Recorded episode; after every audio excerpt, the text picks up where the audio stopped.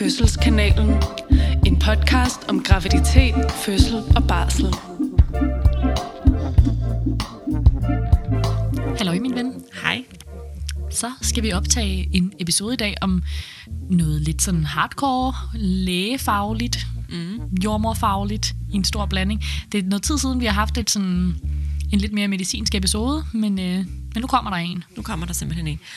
Ja, jeg synes, jeg bliver nødt til at pointere, at vores mikrofoner dufter enormt meget af bål. Eller sådan, man kan godt mærke, at de har været en tur i sommerhus. Det er rigtigt. Vi har ligesom sådan et, øh, et lille minde om sommerhuset i de her mikrofoner.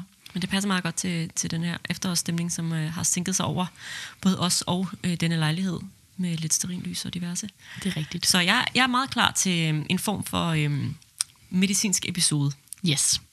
Og dagens emne er jo GDM. Det er det. Og GDM er jo noget, som øh, for mange er super irrelevant, fordi det er noget, de ikke får. Altså GDM står for graviditetsbetinget sukkersyge, så det er ligesom en sygdom, der kan udvikle sig i graviditeten. Øhm, og de fleste går jo igennem en graviditet uden GDM, men så er der alligevel en rimelig stor del øh, af de gravide, som vil, øh, vil udvikle det. Og det øh, er klart en episode, der går ud til jer. Det er det. Og så er der jo rigtig, rigtig mange, der skal have sådan en sukkerbelastningstest eller glukosebelastningstest, som øh, ligesom en screening for GDM. Og alle dem, som ikke får lavet den specifikke test, bliver stadigvæk screenet, når de går til jordmor, hvor man tjekker deres urin for sukker. Så alle gravide derude bliver ligesom på en eller anden måde undersøgt for, om de har den her sygdom. Så, så på den måde er det jo lidt spændende for alle, tænker jeg, at finde ud af, hvad er det egentlig, jeg bliver tjekket for. Ja, så indirekte er den måske i virkeligheden relevant for alle. Ja. Og jeg tænker, at, øh, at det jo også bare nogle gange er meget interessant lige at vide sådan, lidt om baggrunden for, hvorfor vi gør, som vi gør. Og det, øhm, det vil vi komme ind på i løbet af i dag. Præcis. GDM står jo for gestationel diabetes mellitus. Og diabetes mellitus er jo øhm, sukkersyge på latin, og gestationel er ligesom også vores, øhm, ja det må være latinske, i hvert fald vores faglige ord for graviditetsbetinget, eller mm. noget, der relaterer sig til en graviditet. Ikke? Så, så præcis som du siger, så er det graviditetssukkersyge. Ja, og øhm, inden vi sådan går videre med, med hele det, og hvordan det er, og øh, alle retningslinjer og alt den slags, så tænker jeg, at vi kan starte ud med en tekstbog, og så tage den derfra. Det gør vi. Tekstbogen. Graviditetssukkersyge, også kendt som GDM, rammer 2-4% af alle gravide i Danmark. Under graviditeten bevirker graviditetshormonerne, at kroppens insulin ikke virker så godt som før graviditeten. Og den gravide får derfor behov for at danne mere insulin. Der skal bruges ca. 2-3 gange mere insulin end vanligt til at transportere sukkeret fra blodet ind i cellerne. Hvis den gravide ikke kan producere den tilstrækkelige mængde insulin, vil en del af sukkeret ikke blive transporteret ind i cellerne, og der vil være mere sukker i blodet. Disse gravide udvikler GDM. Sagt på en anden måde, så er kroppen noget mere belastet, når man er gravid, og har et større behov for insulin, som jo er et stof, som vi alle sammen producerer hver dag til at få sukker fra blodet og ind i vores celler. Og øhm, det har man måske hørt om, selvom man ikke ved så meget om diabetes, at nogle af dem, der har det, om de er gravide eller ej, har behov for ligesom at tage insulin for at hjælpe den proces på vej. Så vi ser simpelthen, at der er nogen, der udvikler diabetes, når de er gravide, Ja, og når man udvikler diabetes, når man er gravid, så udvikler man det ligesom som sådan en midlertidig tilstand. Så det er jo ikke fordi, at når man udvikler øh, graviditetsbetinget sukkersyge, at man så har øh, sukkersyge resten af sit liv. Øh, så det er ligesom en forbipasserende sygdom, man har øh, under graviditeten. Så er man i lidt øget risiko for at udvikle sukkersyge på sigt, men det er ligesom ikke øh, udgangspunktet, at man bare bliver ved med at have det. Nej, altså vi regner med, at man ligesom er over det, når man ikke er gravid længere. 95 procent af alle dem, der har haft GDM, vil i løbet af den allerførste uge, efter de har født, have et stabilt blodsukker igen. Ja. Så det er, sådan, det er et ret specielt koncept, og jeg tror også, at der er mange, der bliver ret overrasket over, at det her overhovedet eksisterer. Altså jeg har i hvert fald oplevet flere, som aldrig havde hørt om det, før de lige pludselig havde fået diagnosen graviditetssukkersyge. Ja, og det er jo sådan en, en lidt... Øhm speciel ting, sådan er det generelt med sygdomme, der, der rammer ind i graviditeten, er, at, øh, at der er jo det her sådan meget klassiske sådan sag med, at øh, man er ikke syg, man er gravid, men lige pludselig så bliver man jo ud over at være gravid, så får man jo en form for sygdom, og det der sådan fokus, der ligesom ændrer sig fra, at øh, graviditeten ligesom er en naturlig øh, proces, så bliver man lige pludselig også syg. Og det tror jeg kan være for mange et virkelig mærkeligt sted at være, og lidt svært. Fordi det selvfølgelig også rejser tanker omkring, hvad, hvad har det af konsekvenser for min graviditet, men også for mit, mit barn inde i maven. Ja, altså helt sikkert, det er du ret i, at der, der er lige pludselig en masse risici, der kommer til at fylde, og, og de to ting er jo også viklet ind i hinanden, så man kan jo måske have svært ved at tænke på graviditeten og fødslen, sådan som man tænkte på den før, fordi at, at der bliver snakket meget mere om risici. Ja. Det er jo altid meget irriterende. Så tror jeg også, de fleste vil synes, det var overvældende at få en diagnose på alle tidspunkter af deres liv. Altså man får lyst til at dykke ned i det, og måske har man også, det ved jeg ikke, det er jo lidt forskelligt, men lyst til sådan at google, altså sådan at finde mm. ud af, hvad betyder det her, og sådan få uddybet nogle af de ting, man har fået at vide af en læge. Og, og, og det er bare et ubehageligt tidspunkt jo virkelig at ryge ned i sådan et risikokaninhul, når, ja. man, øhm, når man er i gang med at bygge et menneske. Ikke? Jo, ingen tvivl om det. Øhm, og som du sagde inden tekstbogen, så øh, er det noget, vi screener alle for i graviditeten. Så selv hvis man bare er helt ukompliceret gravid og ikke har nogen sådan risikofaktorer med sig, så vil vi øh, fra uge 29 begynde at screene, og det gør vi med den urinstik, som øh, man så laver hos øh, sin jordmor. Øh, og det vil man gøre ved alle besøgende hos jordmoren fra uge 29 og resten af graviditeten. Så det øh, er en måde, hvor man ligesom kan se, om der er sukker i urinen, og hvis der er sukker i urinen, så øh, kan det være et tegn på graviditetsbetinget sukkersyge. Det kan simpelthen også, nogle gange så ser vi, det har jeg i hvert fald set et par gange, være fordi man har spist enormt sukkerholdigt, lige inden man er kommet til jordmor, og så bliver der noget af sukkeren udskilt i urinen, og så er det ikke, fordi man har graviditetssukkersyge. Så man skal ikke sådan straks hoppe til konklusionen af, at så har man nok graviditetssukkersyge, men man skal i hvert fald udredes lidt ekstra for, kan det være det, der er på spil. Klart, altså det er jo en screening, et sådan rimelig hullet net, som øh, vi bruger til at så fange dem, som, altså forhåbentlig at fange dem, der får diabetes. Ikke? Ja. Men, øh, men du har ret, det er overhovedet ikke der, altså det er ikke det, der stiller diagnosen. Nej. Og så er der jo nogle andre øh, mennesker, som er i øget risiko for at øh, få graviditetssukkersyge, og dem øh, har vi en anden screeningsmodel til. Og hvis vi lige sådan gennemgår, hvem er det så, der er i øget risiko til? Jamen altså, det er jo i hvert fald øh, gravide, som tidligere har haft GDM, altså som har været gravide før og fået diagnosen, så, øh, så holder vi godt øje. Og ellers så er det alle gravide med et BMI over 27, og jeg synes især, det er den, som jeg sender flest sted på. Altså, der er virkelig mange, der har et BMI over 27 jo, og de bliver alle sammen anbefalet at få den her test, som vi kommer ind på lige om lidt.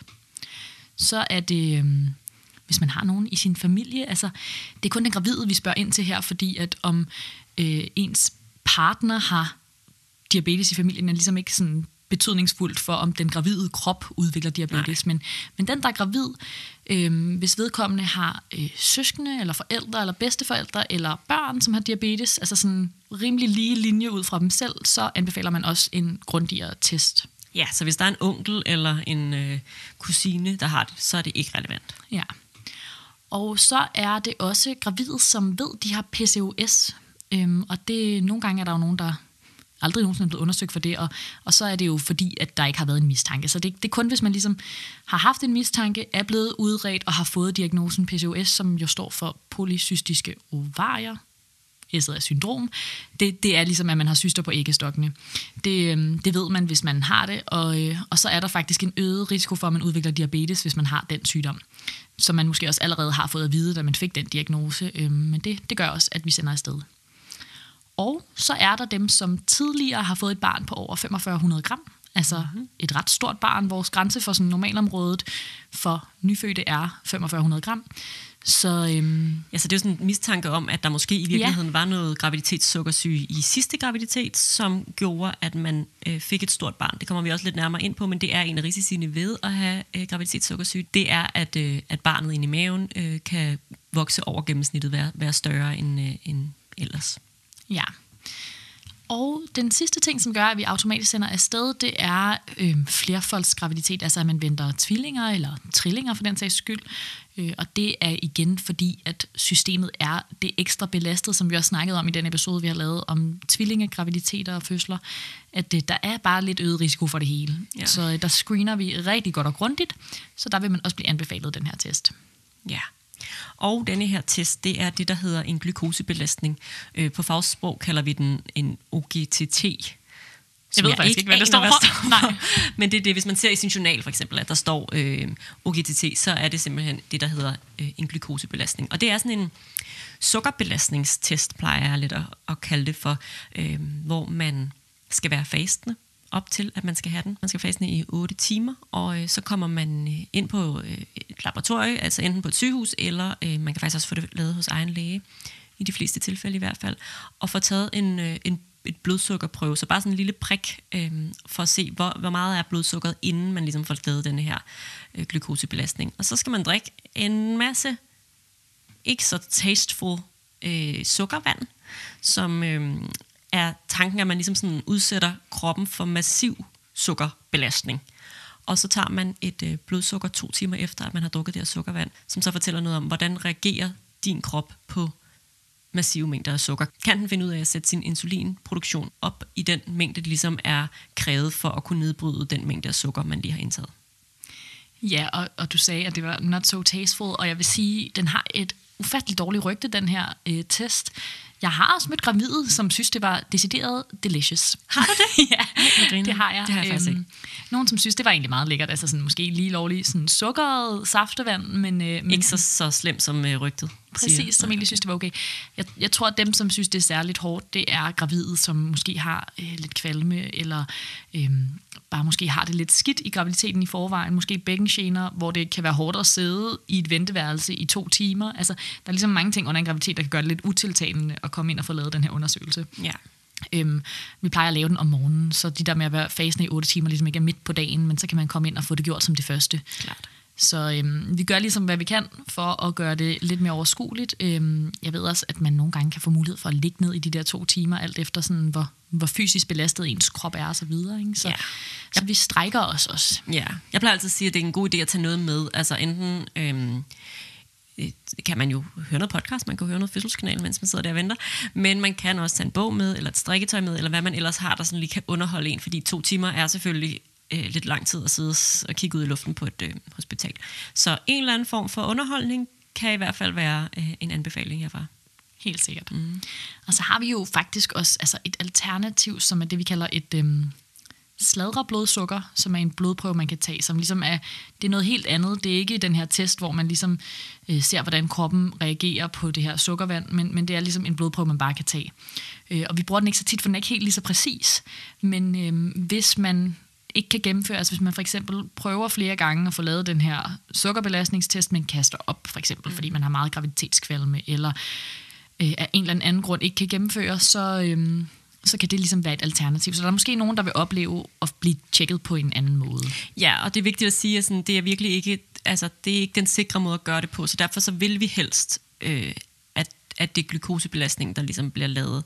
Øhm, hvis man netop er, som du siger, i en situation, hvor det simpelthen ikke kan lade sig gøre, hvor man bliver, har været til den og bliver ved med at kaste det hele op, så kan man ligesom ikke udføre testen, for så får man jo ikke det sukker, altså så får man det ned i maven, men så rører det op igen, og så har det ikke den effekt, som vi ønsker. Så er det en del af, øhm, af udredningen, i stedet for, at man får lavet sådan et sladderblodsukker, men man skal også ind og have lavet sådan nogle blodsukkerprofiler. Det vil sige, så skal man simpelthen ind og have taget øh, blodsukker hen over tre dage. Så øh, sætter man sådan en lille mini øh, undersøgelse i værk, hvor der er en GDM-jordmor, som ligesom vejleder en i, hvordan, får man, hvordan tager man blodsukker, og så bliver man vejledt i at tage dem hen over tre dage, og så ud fra de blodsukkerprofiler siger man så noget klogt i forhold til, om den gravide øh, har normale blodsukker, eller om, øh, om der er noget, der ligesom slår ud på dem. Ja, så øh, der er sådan lidt forskellige modeller, men, men summa summarum er, at vi prøver at finde ud af, hvordan ens krop ligesom reagerer, og hvor stabilt ens blodsukker er det er måske vigtigt at sige, at det vi sådan i dag sidder og siger, er jo meget med udgangspunkt i vores fødeafdelingsprocedurer. Øh, vi har været rundt og kigget lidt på de forskellige sådan, øh, fødeganges øh, retningslinjer. Meget af det er det samme, men varierer en lille smule fra fødested til fødested. Og det vi ligesom taler ud fra, er jo den praksis, som er på det fødested, hvor vi arbejder, og så kan det altså variere en lille smule. Det er bare sådan, så hvis I kommer ud øh, på et andet hospital, og de gør det en lille smule anderledes end os, så, øh, så er det sikkert bare derfor. Det er altid godt at få sagt, at der selvfølgelig er forskel fra sted til sted. Øh, Men, men noget, som er helt sikkert, det er, at rigtig, rigtig mange gravide vil blive anbefalet at få lavet sådan en her sukkerbelastningstest. Og øh, en stor del af dem bliver det jo anbefalet allerede fra første jordmorbesøg, hvor man ligesom spørger ind til de her ting og finder ud af, om der er nogle risikofaktorer. Og så er der nogle stykker, som ligesom bliver sendt afsted undervejs i graviditeten, fordi der dukker et eller andet op. Og det kan være, hvis man for eksempel finder sukker i urinen ved den her stiks, så kan man lige pludselig blive anbefalet det. Og det kan også være, hvis man senere i graviditeten får indtryk af, at det her barn er ret stort. Altså Ja. hvis man som jordmor mærker på maven og får en fornemmelse af, at barnet er større end gennemsnit, og, øh, og derved får en mistanke om, at den gravide måske kunne have GDM, så kan man også blive sendt afsted. Så der er ligesom nogle forskellige ting, der kan gøre det. Ja. Øhm, og i de her tilfælde, hvor man vurderer, at barnet måske kunne være lidt stort, så vil man som regel sende videre til en scanning, og så kan man se på scanningen, er barnet stort, eller er det egentlig bare normalvægtigt? Og det man også tit finder ud af på den scanning er, kunne der være øh, lidt øget mængde fostervand derinde. Og hvis man har en øget mængde fostervand, så kan det også være en, øh, en ligesom indikation for, at der måske kunne være noget graviditetssukkersyre, så vil man også blive sendt videre til sådan en glukosebelastning. Ja, så mange, mange af jer vil opleve denne, denne Ja, så der er, test. der er faktisk en del, der, selvom der ikke er så mange, der måske udvikler graviditetssukkersyge, så er der en del, der vil ryge ind forbi sådan en, en test for, øh, for lige at se, om det kunne være det, der var på spil. Øhm, hvis man nu var vi lige igennem de her øh, forskellige risikofaktorer, og det er sådan så, at hvis man tidligere har haft graviditetssukkersyge, så skal man have lavet to af de her glukosebelastninger i graviditet. Man skal have lavet en sådan lidt tidligt i graviditeten, øh, allerede omkring sådan halvvejs, og, øh, og igen omkring uge 28-30. Og ellers så er det sådan, så at øh, alt efter hvor mange risikofaktorer man har, har man for eksempel en risikofaktor, så skal man kun have lavet den sene, som ligger der i uge 28-30. Øh, men har man flere risikofaktorer, det vil sige, har man både et BMI over 27 og et familiemedlem, som for eksempel har diabetes, så skal man have lavet øh, to glukosebelastninger, altså både den tidlige og den sene. Ja. Så man kan også opleve at blive sendt afsted til flere test. Og man kan også, altså, hvis man er rigtig heldig, opleve at have været til to test, fordi man havde flere risikofaktorer, og begge test var normale, men så dukker der lige pludselig sukker op i ens urin, eller også så ser barnet lige pludselig ud til at være større end gennemsnittet, og så skal man afsted til en tredje. Ja. Og det er jo alt sammen anbefalinger og et tilbud fra vores side af at sende en afsted til de her undersøgelser. Øhm, det kan give rigtig god mening at sådan sætte sig ned og overveje, hvorfor er det, jeg bliver anbefalet det her, og Øh, hvad er det for nogle risici, der følger med GDM, som er det, vi kommer ind på nu, øh, når man ligesom vælger, om man takker ja eller nej til de her test. Fordi det er selvfølgelig vigtig information, at man, man ved, hvad vil det egentlig betyde at få den her sygdom. Hvis man for eksempel synes, sådan, hold da op, skal jeg virkelig til en tredje test nu, så skal man selvfølgelig vide, hvad baggrunden er, og, og så tage en beslutning ud fra det. Ja, for det er da vildt vigtigt at vide, at det er jo et screeningstilbud. Altså så lidt ligesom, at vores scanninger er et screeningstilbud, øh, at der er mange andre ting, af de ting, vi gør i en graviditet, eller tilbyder at gøre i en graviditet, eller tilbyder at gøre under fødslen,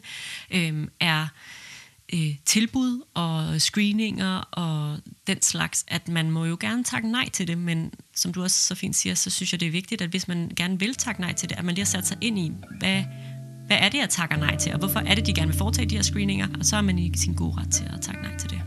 Ja.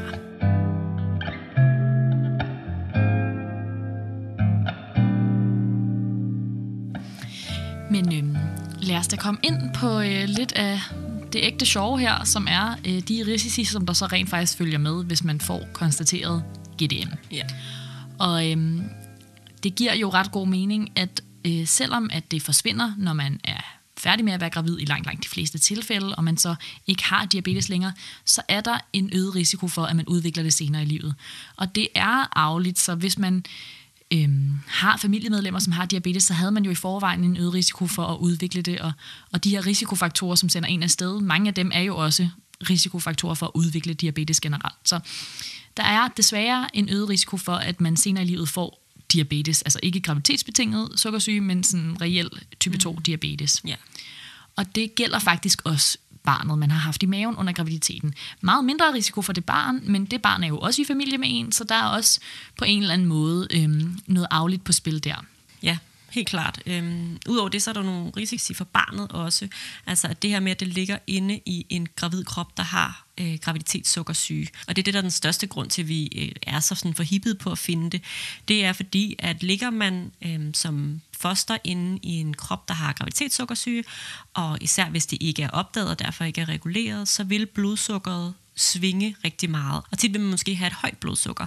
Og det her med, når man har et højt blodsukker, så vil det her øh, blod jo gå i barnet. Og barnet har ligesom den insulin, det skal bruge til at nedbryde det, men det vil også betyde, at, øh, at barnet vil bruge øh, sukkeret og lære sukkeret, og derfor vil øh, han øget risiko for ligesom at tage på, og derfor også blive større end, øh, end normalvægtige børn. Og det er en af de grunde, der er til, at vi gerne vil, vil opdage graviditetssukkersyge og, øh, og være gode til ligesom at give den nødvendige behandling for det. Ja, og vi kommer ind på lige om lidt, hvad man, hvad man gør, hvis man har fået diagnosen for at undgå det her. Men, øh, men det er klart, hvis man får reguleret sit blodsukker rigtig godt, så ligger barnet jo ikke og har det her høje blodsukker, ligesom den gravide. Øhm, og så vil barnet ikke have meget mere sukker, som det kan lære som fedt. Så på den måde, så kan man sagtens have GDM og ikke få et barn, som er stort. Det, øhm, det er tit med de ligesom høje blodsukker, at de store børn kommer. Øhm, og det skal man selvfølgelig have noget vejledning i, for ligesom at forsøge at undgå. Så vil der altså også være nogen, som har en virkelig velreguleret diabetes og gør alt, hvad de kan, og som stadigvæk får børn, som er store. Så det er heller ikke sådan, så, at man, man ligesom kan sige, at, at det, at man sørger for at spise efter de rigtige diabetesråd og så videre, nødvendigvis betyder, at man ikke får et stort barn, men det er selvfølgelig sådan en vejledning, vi giver for at mindske sandsynligheden for, ja. at, øh, at barnet bliver stort. Og så plejer jeg også bare at sige, at det jo selvfølgelig er, øhm, en ting er, hvis det blodsukkeret er højt, men også bare det her med, at blodsukkeret kan altså, stige og falde, stige og falde, stige og falde, at det er lidt hårdt for, for barnet inde i maven og ligge i de der meget øh, ustabile blodsukker. Øhm, så det gør også, at vi er en lille smule mere opmærksom på, på barnet under fødslen og efter fødslen. Det vil vi også komme lidt mere ind på. Ja. Øhm, så det er sådan i forhold til barnet, at vi ligesom vil gerne have, at der er så stabile blodsukker som muligt for barnet derinde. Øhm, hvis vi lige sådan snakker kort om den gravide krop igen, så øhm, når man er gravid, så er der jo pres på systemet og risiko for, at man kan udvikle nogle forskellige ting. Og har man først fået diabetes under graviditeten, så er kroppen lidt mere presset, og så er der også, det er jo så dejligt, en lidt større risiko for, at man får nogle af de andre graviditetsbetingede sådan komplikationer. Det kan for eksempel være sådan forhøjet blodtryk eller svangerskabsforgiftning, øhm, og der er også en lidt øget risiko for, at man føder for tidligt. Og det er jo øhm, vildt irriterende, at der ligesom er den her dominoeffekt, men, men sådan er det med mange ting i den her verden. Det er overhovedet ikke det samme som, at det kommer til at ske. Der er rigtig, rigtig mange gravide. Det er jo 2-4 procent af alle gravide, der får det her. Ja, det er relativt højt. Der er masser af gravide, der får øh, graviditetsbetinget sukkersyge, som ikke får noget som helst andet, og som går igennem graviditeten, hvor det lidt er en sådan side note. Mm. Øhm, men vi holder lidt mere øje, og der kommer en del flere kontroller, fordi vi ligesom skal være sikre på, at, at man så ikke også øger risikoen for at få nogle af de andre ting med sig oven i købet. Ja. Og det er jo altid dejligt øh, cheerful, når vi kommer med en lang liste af risici, og jeg tænker bare, ja, at det er for ligesom at prøve at forklare, hvorfor det er, at man egentlig får en masse ekstra tjek, og hvorfor ja. det også er ret vigtigt, at vi gør, hvad vi kan for sådan at regulere systemet så godt som muligt med den viden, vi nu har. Altså når vi ved, at man har fået diabetes, så er der ligesom nogle ting, vi kan gøre for at lægge så lidt pres som muligt på det her system. Og jeg tænker måske, at vi skal sådan begynde at bevæge os over i det, som jo sådan er lidt mere behandlingen, eller hvad man ja. siger. Og det sådan, behandlingen lyder jo meget som om, at vi så skal til at give alt muligt medicin, og det skal vi faktisk slet ikke, for langt de fleste vil være i stand til at kostregulere sig selv. Altså så i virkeligheden handler det bare om, at man øh, får noget viden omkring, hvordan man skal spise på en måde, så ens blodsukker holder sig så stabilt som muligt. Øh, så det er ikke i udgangspunktet nødvendigt at behandle med øh, medicin. Bliver det det, så er det jo insulin, man kan behandle med. Øh, så der vil være nogle som øh, ikke vil være i stand til at kunne regulere det ved kost, og de vil i sidste ende øh, være nødt til at, at øh, regulere det ved at tage insulin. Mm. Øhm, og så er det faktisk sådan, at så, hvis man skal føde os også i hvert fald, så bliver man omvisiteret til øh, et andet fødested, så, øh, så et fødested, som har det her som, øh, som speciale. Ja, men, men langt, langt de fleste vil øh, kostregulere, og det vil ligesom være den eneste behandling. Og, og jeg synes også, det er vigtigt at sige her, at at øh, nogen vil simpelthen gøre alt, hvad de kan for at kostregulere, ja. men det ikke er muligt. Altså det er ikke sådan så, at man er dårlig til at have diabetes, og derfor så får man insulinkrævende diabetes. Altså nogle gange har man bare ikke mulighed for at påvirke det selv. Altså nogle gange så har kroppen bare taget en beslutning, og så er det sådan den vej, det går. Øhm, så, så vi gør selvfølgelig, hvad vi kan, øhm, men, men det er ikke sådan, altså fordi, jeg tror også, det der tit sker med diabetes, og når noget sådan bliver kostfokuseret, øhm, at, at man kan få sådan en følelse af, at det er ens egen skyld, og det var fordi, man spiste hvidt brød i starten af graviditeten og alt muligt. Men, men før man ved, man har diabetes, og før man ligesom kender til de her risici, så har man jo ikke nogen mulighed for, altså så skal man jo heller ikke nej, spise nej, nej. diabeteskost, så, så øhm, det kan meget hurtigt blive sådan lidt øh, noget, som, som man kan få dårlig samvittighed over, og det er bare virkelig vigtigt, synes jeg, at sige, at, at man selvfølgelig skal have vejledning, og skal man gøre det så godt man kan ud fra den vejledning, man får, men før man har fået den vejledning, og selv hvis man har fået den vejledning og gør det godt, så det er ikke sikkert, at man nødvendigvis er den, der afgør, hvordan Nej, det her og jeg går. plejer at tænke det lidt som, at det her med, sådan, at, at kroppe er jo forskellige, og kroppe reagerer jo forskelligt, og, og nogen får det måske i en meget, meget let grad, hvor andre får det i en mere voldsom grad. Og så er det vi ser også, at der nogle gange er nogen, som slår ud på ting, som vi normalt ellers vil vejlede folk i, at det må de godt spise. Det kan være for eksempel mælkeprodukter. Øhm, altså er der nogen, der får sindssygt høje blodsukker, selvom de spiser de mælkeprodukter, som de ligesom er vejledt i. Og så er der nogen, der ikke gør det. Så sådan, det, det er jo også lidt en videnskab, og, øh, og man kan netop kun gøre det så godt, som man kan. Så det, det handler om, at det er, at man, øh, man lytter til de her øh, vejledninger og gøre en indsats for at, at prøve at øh, regulere sit blodsukker den vej rundt. Øh, og så må man ligesom se, hvad der så sker ud fra det. Ikke? Tag, tag, tag tingene løbende, som de opstår. Men mange vil være i stand til at regulere det med, med kost alene, og uden at det, det så egentlig kommer til at have, fylde så meget mere øh, end, end, bare, end bare det.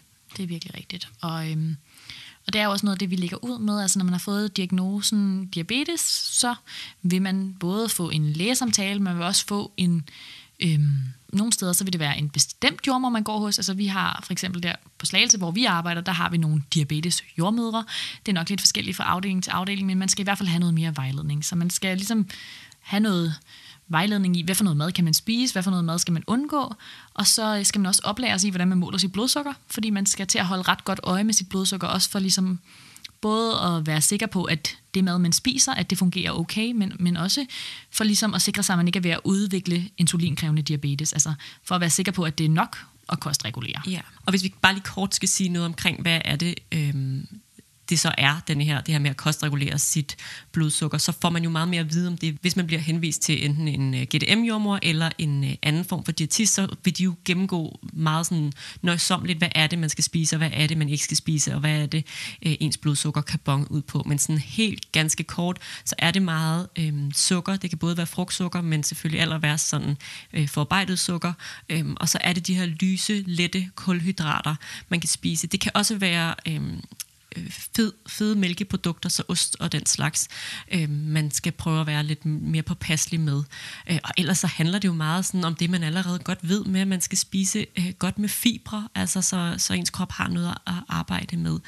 Øh, så hellere rugbrød end lysbrød og, øh, og den slags. Og en anden ting i forhold til at øh, kostregulere sit blodsukker, er, at øh, motion ligesom kan være øh, en po- have en positiv indflydelse på ens blodsukker. Så det her med at få indlagt øh, minimum 30 minutters motion dagligt, øh, kan være et rigtig, rigtig godt øh, skridt i den rigtige retning i forhold til at holde sit blodsukker stabilt.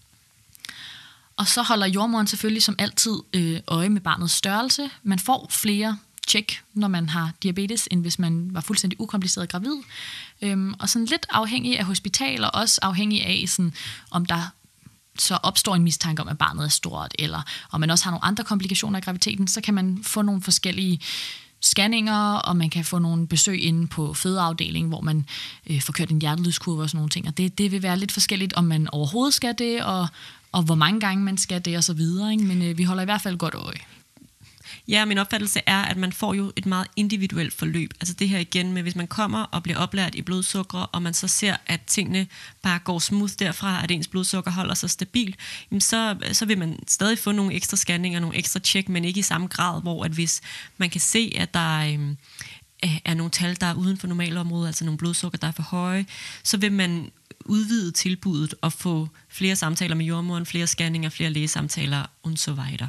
Så det vil være meget sådan individuelt, hvordan sådan et, øh, et øh, graviditetsbetinget sukkersyge graviditetsforløb ligesom ser ud. ja, og jeg tænker da, at, sådan, at vi kan sidde her og sige, at man bare skal ændre sin kost, og det, det lyder sådan rimelig easy peasy, men, men det er selvfølgelig... Og sygt uoverskueligt samtidig, ikke? Altså. Det er jo svært det der med at gentænke alt, og, og det kan også være, at man ikke lige har så meget overskud i sit liv på det her tidspunkt, hvor der sker en meget, meget stor livsforandring i forvejen. Så jeg forestiller mig da, at øh, man også skal trække lidt på sit netværk, altså få noget støtte altså for folk omkring en, og det, det er jo noget mere uoverskueligt at have fået diabetes og øh, skulle spise anderledes, hvis alle i ens familie bliver ved med at bage kager og øh, servere det for en. Så, så hvis man på en eller anden måde kan skabe en form for stemning omkring sig, det kræver også lidt, at man har nogle mennesker omkring sig, som gider at skabe den stemning, men, mm. men som, som vil lave nogle snacks og noget mad, som man kan spise, sådan, så man ikke føler sig udenfor, og som måske også kan aflevere noget mad til en en gang imellem, så man ikke altid selv behøver at, at regne ud, hvordan kan jeg lave et nyt måltid, som også ja. er diabetes øh, altså i orden, når man har diabetes, ikke? Ja.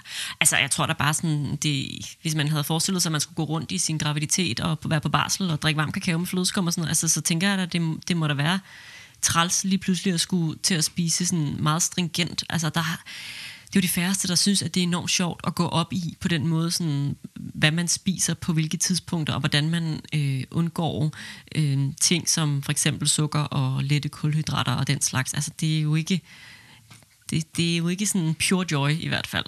Øh, men det, man jo skal tænke over, det er, at det er også øh, ret sejt, at man bare ved at ændre på de ting, man spiser, og være, have en opmærksomhed på det, rent faktisk kan holde sig selv øh, sund og, og rask igennem den her graviditet og, øh, og skåne barnet. Så, sådan, så det er jo det her med sådan at holde fokus på the higher purpose, selvom man, og det kan jeg virkelig godt forstå, sidder måske og er lidt bitter over, at det, at det har ramt en. Ja, ja, det er du ret i. Det er godt at holde fokus på the higher purpose. Og, og nogle af de ting, man så bliver tvunget lidt til at lære i løbet af den her graviditet, nogle andre retter og nogle andre vaner osv., det kan man jo også godt bruge senere i livet. Altså, ikke fordi man skal spise diabeteskost resten af sit liv. Altså, når man ikke er gravid længere, så har man forhåbentlig ikke diabetes, men altså, hvis man har den her øgede sandsynlighed, så er det jo også meget godt at ligesom, måske bare lære nogle af de her principper, og så holde lidt fast i nogle af dem, ikke? Ja, altså særligt hvis man, det er jo også meget forskelligt, hvad ens udgangspunkt er, og hvorfor man ligesom udvikler det her øh, graviditetsbetinget sukkersyge. Det kan jo både være øh, udelukkende på baggrund af et eller andet arveanlæg, man har fået fra sin øh, øh, morfar. Øh, men det kan jo også godt være, at man tidligere har en tendens til at have haft øh, et højt indtag af sukker eller hvide kulhydrater, øh, som er sådan to af de sådan, ting, der øh, i særdeleshed kan, kan gøre, at ens blodsukker måske ligger lidt højere. Ikke? så, så hvis man kigger på sin egen kost og tænker, det kunne måske faktisk være godt øh, generelt, at, at jeg blev lidt bedre til at spise øh, fiberholdigt, at jeg blev lidt bedre til at skære noget af alt det hvide sukker ud af mit liv, øh, så, så kan man jo bruge øh, graviditeten som sådan en eller anden form for springbræt, eller en eller anden sådan et udviklingspotentiale til netop, som du siger, lære nogle nye retter, få nogle nye vaner, den Præcis. slags. Uden at man overhovedet behøver sådan at gøre det lige så stringent, når man ikke er gravid længere. Helt klart. Ja. Så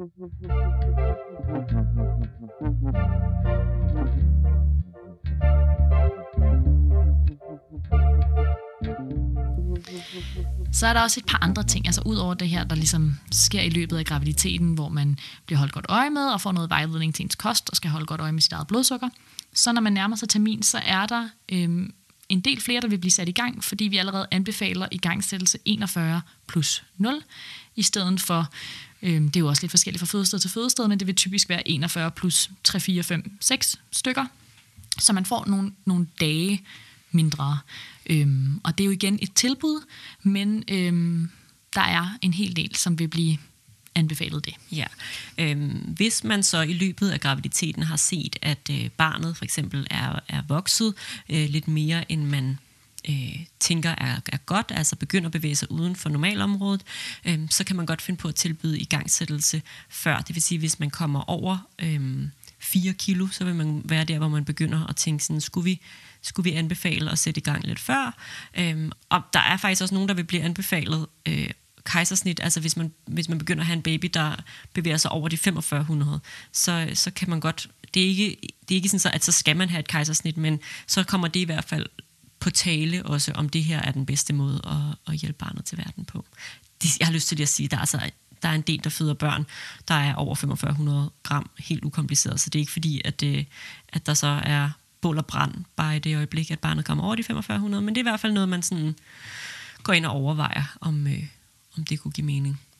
Ja, altså det er jo sådan, grænsen af vores normalområde, det er 4500 gram, men øh, det er jo bare normalområdet, som systemet har valgt. Altså, jeg har taget imod mange børn, som har vejet over 4500 gram, og og det er jo også en individuel vurdering. Altså, det er aldrig sådan, at der lige pludselig en eller anden dag er en læge, der vil sige til dig, uden overhovedet at forklare, hvorfor at nu skal du have kejsersnit mm. i dag. Det vil være noget med, at vi jo følger barnets vægt, og kan se, at det ligesom bliver større og større, og, og vi vil altid hellere, det er derfor, man også vil anbefale i gang selv, hvis man når over de 4 kilo, for ligesom at prøve at give det et skud og føde vaginalt, i stedet for at absolut skulle have et kejsersnit, hvis man ikke har lyst til det. Ja. Øhm, og så er det jo igen noget med, har du været gravid mange gange før, har du født store børn før, så er det måske ikke øh, så alarmerende, at der er et barn, som er blevet vurderet til 4500 gram, men, men har man aldrig født før, eller har man for eksempel øh, tidligere fået kejsersnit på grund af manglende fremgang, hvor barnet egentlig var meget mindre, så er det jo måske ikke så tiltalende at skulle prøve en vaginal fødsel med et barn, der er meget større. Så der, det er jo totalt afhængigt af, hvad det er for en gravid, man sidder med. Men det er mere bare for at sige, at sådan, det kan godt faktisk have indflydelse på, hvordan man bliver øhm, anbefalet at føde. Og det, der jo også er lidt vigtigt at sige her, er at når vi laver fosterskøn, øh, både gennem scanninger, men også øh, gennem øh, udvendige undersøgelser af maven, så er det jo et skøn. Og det er jo det, der er det svære i det her. At nogle gange så skønner vi jo, at børnene for eksempel er lidt store, og så kommer de ud og er mindre, eller den anden vej rundt. Øh, og det er jo altid det svære. Så det er jo, det er jo ikke sådan, at vi med 100% sikkerhed kan sige, hverken ud fra scanninger eller noget andet, at øh, det her barn vejer over 4500. Vi kan ligesom lave en, en scanning, der vurderer noget, og nogle jordmorhænder, der vurderer noget, og så kan vi prøve at komme frem til, hvad er vores vurdering af det her barns størrelse. Klart. Det er den bedst, den bedst mulige vurdering. Øhm, og det er faktisk måske også meget relevant at sige, at hvis man er en af dem, der har fået insulinkrævende øh, diabetes, hvor man ligesom er blevet henvist videre til en specialafdeling, så vil man faktisk blive anbefalet i gang til allerede 40-0. Så der er også nogen, der ligesom kan blive anbefalet det endnu før. Ja. Øhm, jeg tænker sådan selve fødslen, og hvordan det foregår under fødslen, det, det tænker jeg, vi lige kan sådan parkere og, øhm, og tage for sig selv bagefter. Men måske det er relevant at sige, at efter fødslen, så øh, bliver der skaleret gevaldigt ned for de her tjek. Altså man skal holde meget mindre øje med sit blodsukker, end man skulle før, fordi vi ligesom regner med, at det normaliserer sig. Og 95 procent af alle vil simpelthen få et altså, stabilt blodsukker, sådan som man havde det før graviditeten, i løbet af den første uge efter man har født. Hvilket jo er ret vildt. Øh, men man anbefaler, at man får lavet sådan en her lækker sukkerbelastningstest igen to-tre måneder efter fødslen, for ligesom at sikre sig, at der er styr på systemet, og så vil man faktisk også blive anbefalet at holde øje i samarbejde med sin læge, med at man ikke udvikler diabetes senere i livet. Så det vil være måske hvert, måske hvert andet år, at man bliver anbefalet at få lavet sådan en her test resten af ens liv. Det, og det kommer faktisk bag på mig. Det vil, ja. altså, jeg vidste godt det med de tre måneder, fordi det er ligesom det, vi sender videre ud i systemet, det er, at den, altså, vi siger til, eller jeg siger det i hvert fald, når øh, den gravide går hjem eller går på barselsgangen, at det, det, det er noget, der lige skal gøres, øh, sådan en lille test. Men jeg var ikke klar over, at det var noget, man skulle holde øje med resten af sit liv, en gang om året eller en gang hver andet. Det synes jeg var ret, øh, ret wild. Jamen, det er jo så irriterende. Det er jo et irriterende fokus at skulle have resten af sit liv. Det er, jo, det er jo heldigvis ja, meget mindre fokus, end det har været undervejs i graviditeten. Men det er også derfor, jeg tænker, at hvis man så har opdaget et eller andet mad, som man egentlig synes var rigtig lækkert, eller en lidt anden måde at gøre tingene på i løbet af graviditeten, hvor man var tvunget til det, så kan man jo sådan prøve at holde fast i det, og så stadigvæk spise, som man har lyst, når der er lejlighed til det, fordi man ikke længere har diabetes. Men, men hvis man skal tjekkes hele tiden, så er det jo ligesom også det er jo noget, der kommer til at fylde resten af ens liv. Hvis man, I hvert fald hvis man takker ja til de her undersøgelser. Ja. Det er jo igen altså, ja. tilbud, ligesom alle mulige andre screeninger, man kan blive anbefalet af alle mulige grunde. Og, og det er jo forskelligt, hvor meget folk har lyst til at, at følge dem og føle sikkerheden i og ligesom blive undersøgt for det, som Sundhedsstyrelsen anbefaler en, og der er jo andre mennesker, som kan mærke, at det, det bliver simpelthen for meget for mig, mm. at der er det her sådan, sygdomsfokus i ja. mit liv. Så det, det skal man jo selv bestemme. med sig selv, ja. Men ja, altså, man kan jo bruge den her øh, situation som sådan en måde at blive tvunget lidt til at tænke ud af boksen, og tvunget til at tænke på mad på en anden måde. Og det, det øh, tænker jeg godt kan være en inspiration. Øhm, men jeg forstår virkelig også godt, hvis man er sådan her, det gider jeg faktisk ikke. Ja. øhm, men man kan sige, det er jo sådan en situation, hvor at, øhm, at det bliver man lidt nødt til. Øhm, og, øh, og så er det, kan man måske lige så godt tage, tage sådan det positive, man så har lært i forløbet med sig videre. Ja, præcis.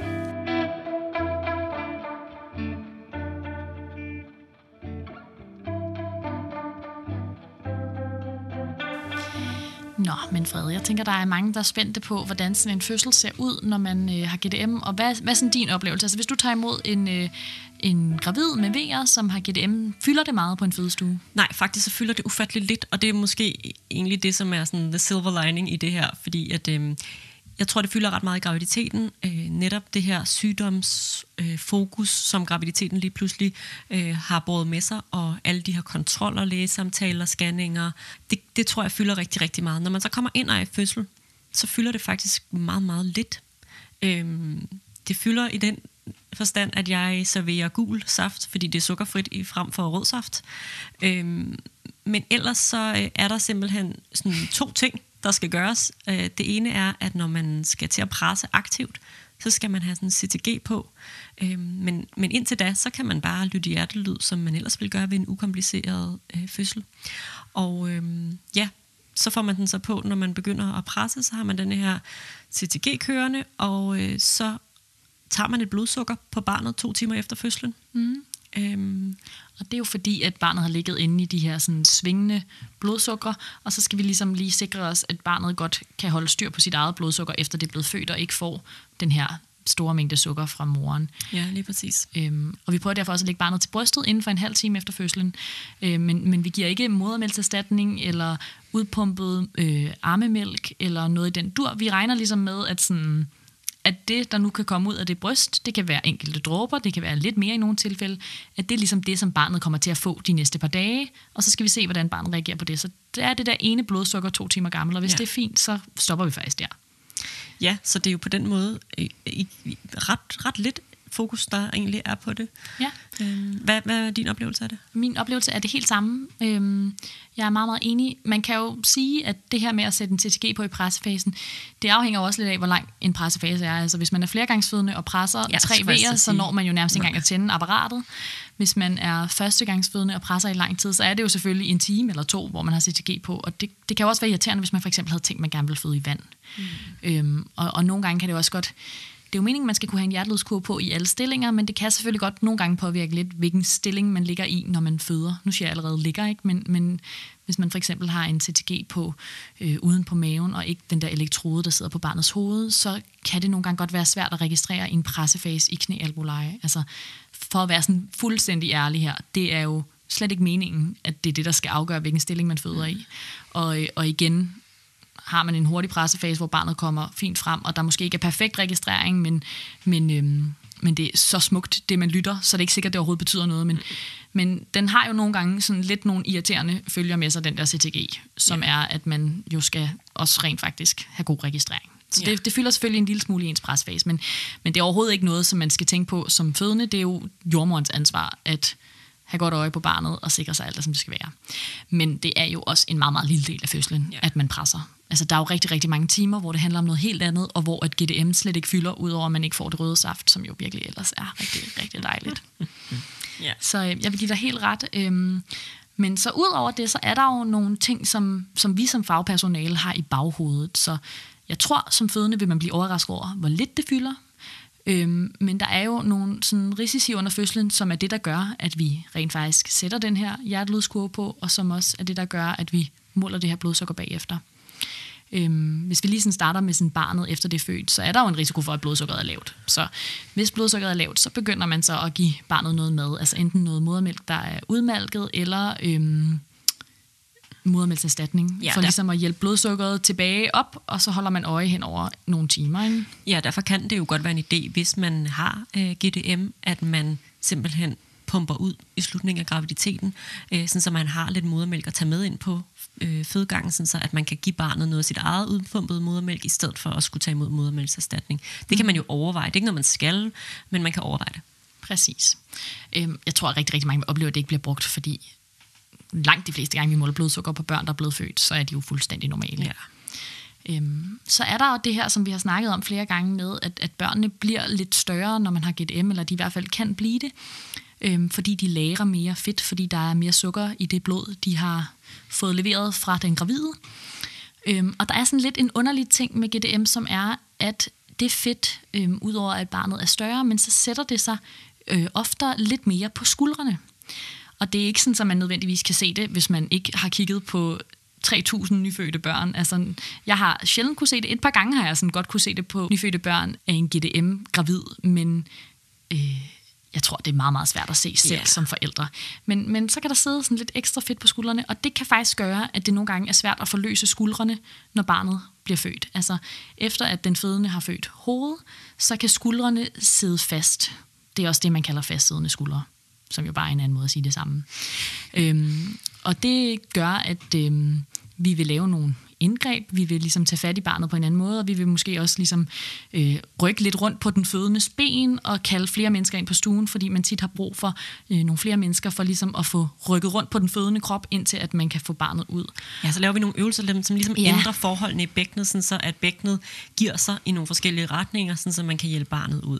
Ja. Og det er, øh, som du siger, sådan, det er jo ikke et fokus, der overhovedet er noget, der skal tilhører de gravide, og heller ikke noget, som jeg tror, man som gravid egentlig bruger enormt meget energi på. Og jeg vil sige, langt de fleste altså, øh, kommer jo bare ud, uden at der overhovedet er det her problem. Så det er egentlig bare sådan en lille tanke, vi har i baghovedet, at hvis vi begynder at synes, at, øh, at det kunne ligge op til det, at så, øh, så gør vi nogle ting, og, øh, og hvis vi ligesom konstaterer, at det er lidt svært at få barnet ud, så kalder vi nogle flere mennesker ind øh, til at hjælpe os, og så får vi hjulpet det her barn til verden. Klart, og det, det er ret sjældent, at vi oplever fastsiddende øh, skuldre, øhm, og vi har sådan en helt fastlagt procedure for præcis, hvad man gør, når man oplever, at skulderen sidder fast for at få barnet ud. Og jeg synes, altså, det er meget vigtigt at sige, at det, at man har GDM, betyder overhovedet ikke, at barnet vil sidde fast med sine skuldre. Selv hvis at det er et stort barn, og selv hvis der sidder mere fedt omkring skuldrene, så langt, langt de fleste børn, de slider altså bare ud efter, at, at hovedet er blevet født. Det er, det er tit sådan, så at kroppen bare kommer i næste vig. Ja.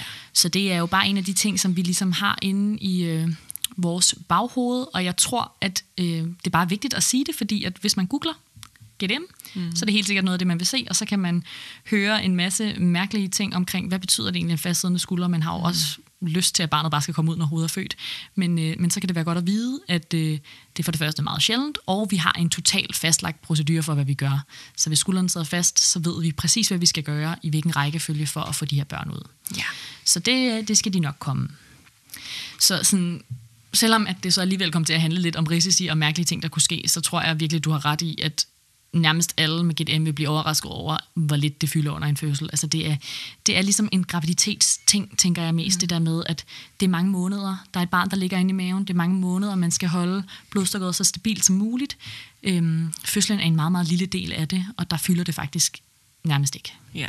ja, så jeg tror også, at det er meget en sorg, der mere øh, retter sig mod graviditeten, at der er et fokus der, som kan være hårdt at have, at det, det er jo altid træls, når man går og føler sig helt ukompliceret gravid, at få at vide, at der er faktisk nogle ting, der er lidt særligt ved dig, og som giver os grund til at lave ekstra undersøgelser, ekstra scanninger, ekstra samtaler, at, at det kan godt være lidt hårdt, altså fordi man jo går her i sin graviditet, og der er jo, som vi har snakket om så mange gange før, er der jo alt muligt andet, der fylder. Altså det der med at skulle være forældre, det der med at skulle øh, føde et barn, alle de her tanker omkring alt muligt, øh, og da man så også skal til at forholde sig til øh, noget speciel kost, nogle specielle risici, alt det her, det, det tror jeg bare kan være lidt udfordrende og kan være lidt, lidt hårdt. Så jeg, jeg tror, jeg synes også, at det er vigtigt at sige, at det kan godt føles lidt sorgfuldt øh, i det øjeblik, man ligesom finder ud af, at det er det, der er på spil, og man ser sin graviditet ligesom ændre sig til noget, man overhovedet ikke havde skænket en tanke tidligere.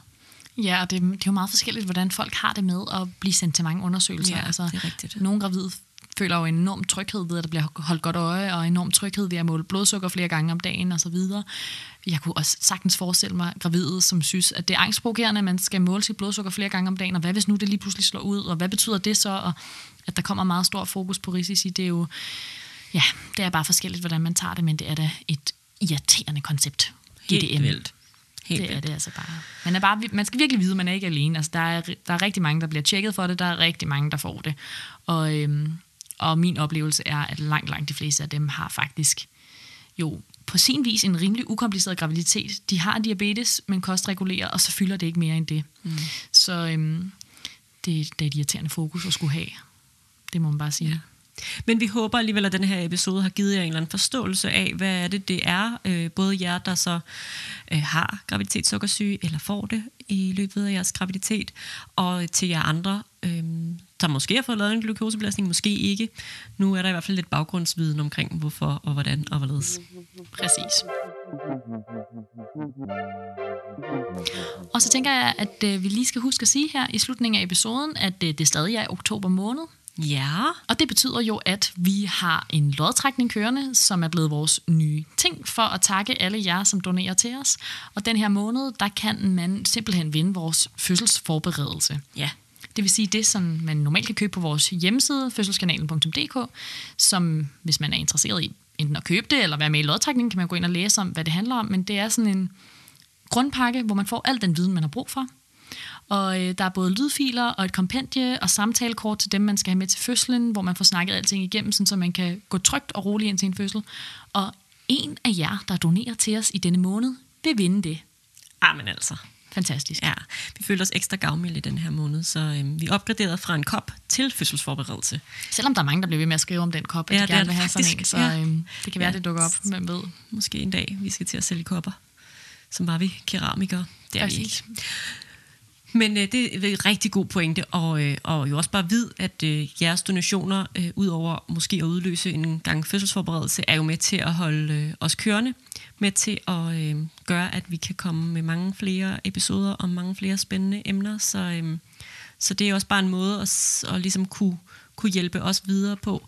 Så endelig ind og donere, hvis I overhovedet synes, at øh, I kan bruge os til noget, eller synes, at øh, I har fået noget ud af nogle af de episoder, I har lyttet til, så vil vi sætte pris på hver en lille krone. Præcis, og vi opfordrer jo til, at man tænker over, hvad man har mulighed for at donere. Så det er jo meget forskelligt, hvad vi får af jer, men, men tænk over, hvad har det her været værd for jer, og hvad har I rådrum til jeres budget, og så er vi modtagelige over for alle slags donationer. Det er simpelthen fantastisk, hver gang der kommer en. Ja.